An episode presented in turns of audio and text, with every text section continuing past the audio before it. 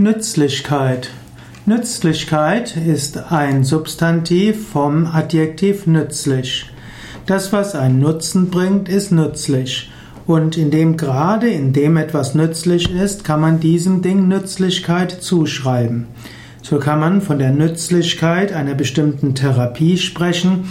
Man kann die Nützlichkeit des Yogas bei bestimmten Anliegen und bei bestimmten Erkrankungen überlegen oder auch in Frage stellen oder dokumentieren.